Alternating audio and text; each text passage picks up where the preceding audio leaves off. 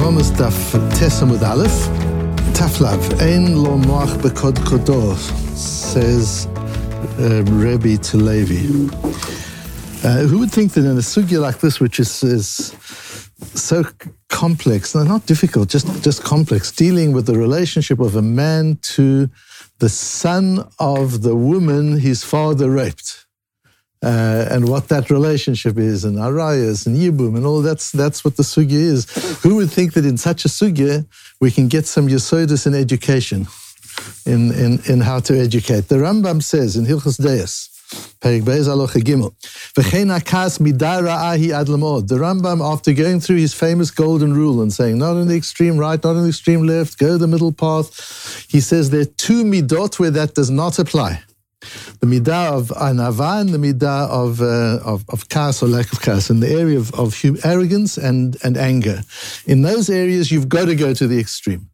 There's no place for any arrogance, there's no place for any anger.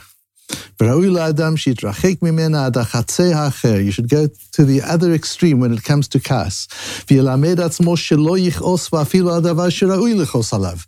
You should train yourself. This is about training and development to, to be able not to get angry even over something one should get angry about. And, and, and so on. So the Rambam goes on. Uh, and yet in Hilchot Talmud Torah, the Rambam says, "Avalim nikal rav shem mitrashlim b'divrei Torah umitrapin alehen ulefichach lo hivinu." If the Rav realizes that the reason he says in the piece before, and we'll see it further on again, he talks about how patient the Rav has to be with the Talmidim and teaching them over and over until they get it. But if the Rav thinks the reason they're not getting it because they're looking at their cell phone or they're talking one to the other or their mind is wandering, chayav lir goz alehim, he has to get angry with them, ulach limon, and shame them. Bidvarim, with words, kedei lechadidam, so as to sharpen them.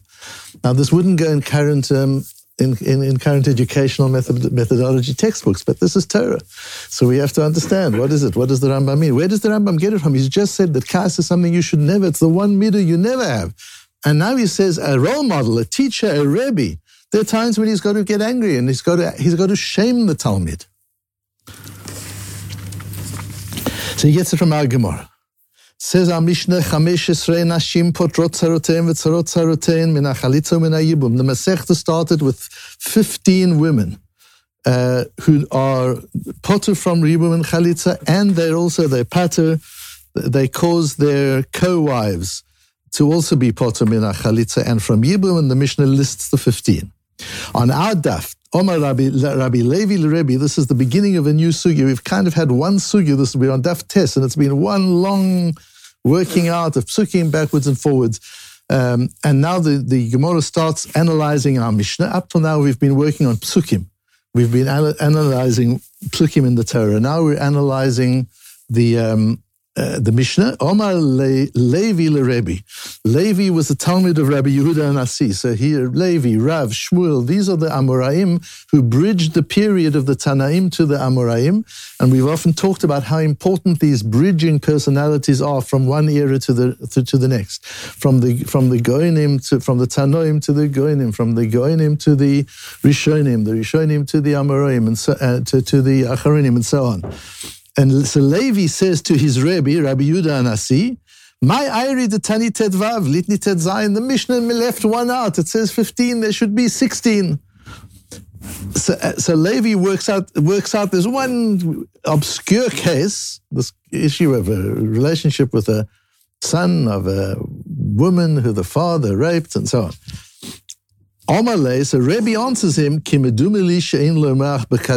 This question was probably asked in the Shir. And Rebbe turns to the shir, because it's in the third person, and says, It would appear to me that in this man's skull there isn't a brain. Not a nice thing to say about Levi, but Rebbe says this in front of everybody. The Gemara says in Eruvin, Daf Nun Dalet, Rabbi Akiva Omer minayin shechayav adam leshanot letalmido ad. A person has to teach his Talmid nicely and gently over and over again until he gets it until he's got it clear and he can say it over.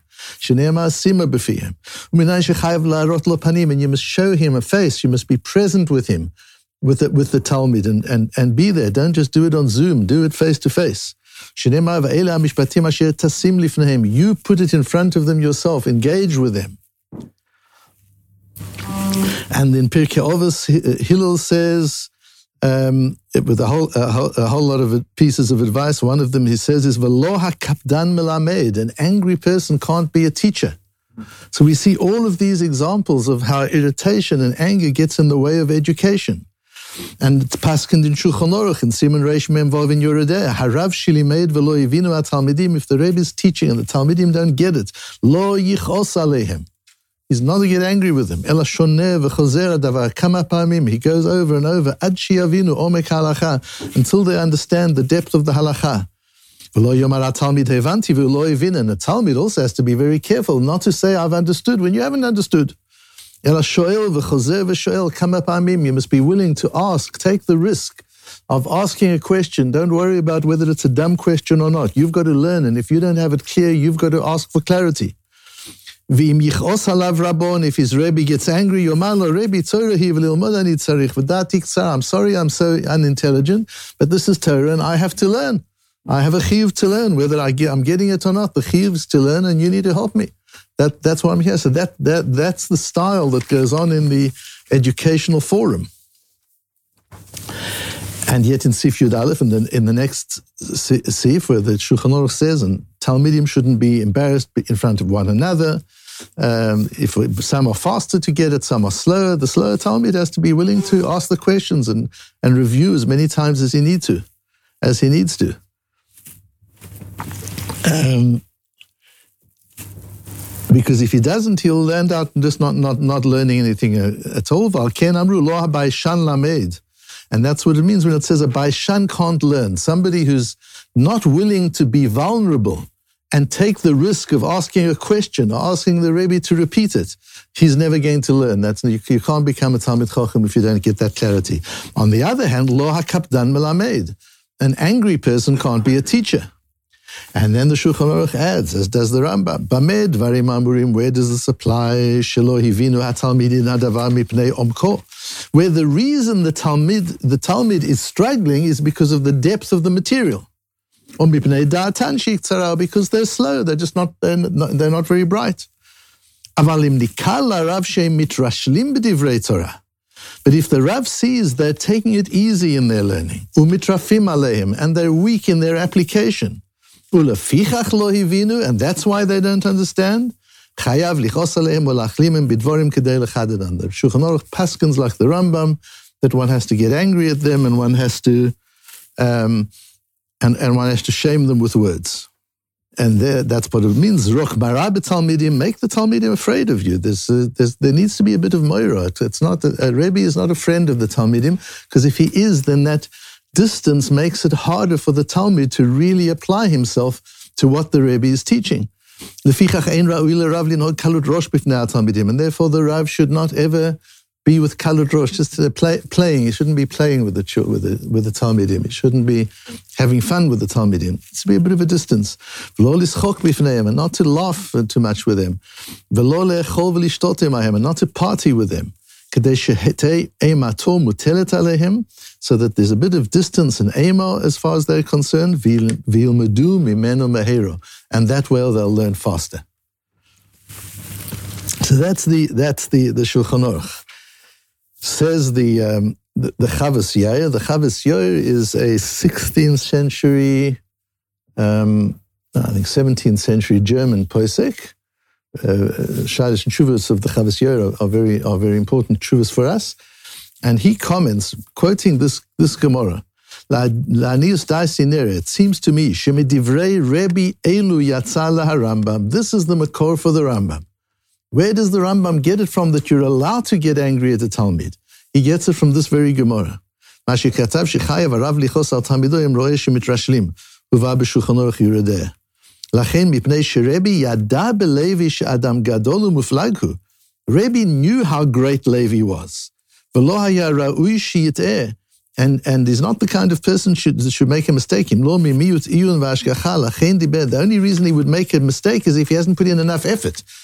Levi knows it all and he's got a brilliant mind. So if he says something dumb, that's because he hasn't he hasn't thought it through. Not from arrogance or anger. At the very end of Gemara Soita, one of the last lines of Masechta Soita, it says, Once Rebbe died, there was nobody, you didn't know what anava was. If you wanted a model of anava, of humility, it was Rebbe. So this man who was so so known for his humility turns on Levi and says something in, in public like that, that there's, there's no brain in that skull. That's really a harsh thing to say for somebody who's na- known for his anava. So, so what is it and, and, and what are we dealing with over here? It's interesting to me that people are very fragile today. And, and uh, in, in chinuch, one has to be a lot more careful than one, one had to be in earlier times. Uh, people get hurt, people get damaged. But what's interesting to me is that it doesn't happen in sports. A, a, coach pushes them, he abuses them, yells at them, shouts at them, and the more he does it, the better the coach. What this guy gets out of these people, isn't it amazing? Yeah, but look at he yells. At yeah, of course he yells at us. That's how he gets it out of us. And, uh, and if a Rebbe does it, the parents are already reporting it. Why? What it really means, in essence, is that sports, there's a desire to get better. I'm willing to be pushed to the limits. I want to be the best I can be. In Torah, eh, I want to be relaxed. I don't want to, I don't want to be pushed. I don't want to be stretched. At the end of the day, when you look at the difference in approach, you realize the values that we'll, we'll accept certain things in sports if they make us better sportsmen. But if they make us better there, there, there we get all offended and we get easily insulted because Torah is not as important as sports for, for many people. Where it is, it's different. I pushed my way into my Rosh Yeshiva's shir. He didn't want to take me, and uh, I was the least, I was the weakest, not only in his shir, which was the top shir, I was the weakest in the entire yeshiva. But eventually I nagged and nagged and I got in. There wasn't even a seat for me. I had to sit kind of next to him. And he was a very scary Rosh Yeshiva, terribly scary. So for weeks I didn't say a word in the shir. Eventually I plucked up the courage and I asked a, I asked a question. And it was one of those moments, you know, those moments as the words are coming out of your mouth, you think to yourself, oh my goodness, I wish the earth would just swallow me up. What, what got into me? What was I thinking? But you can't stop. You kind of carry on. So I knew what was coming. I knew he was going to completely tear me to pieces. And he didn't. He turned around and he showed me in the Gemara with his finger and he pointed and he learned it through with me and he answered me very nicely. So I felt a bit of relief. And after the shir, I went up to him and I said, I've noticed there are three groups of Talmidim in your shir. They're the good ones, they're the mediocre ones, and they're the bad ones. When a good one asks a kasha, you tear them to pieces. When a mediocre one asks a kasha, you ignore them.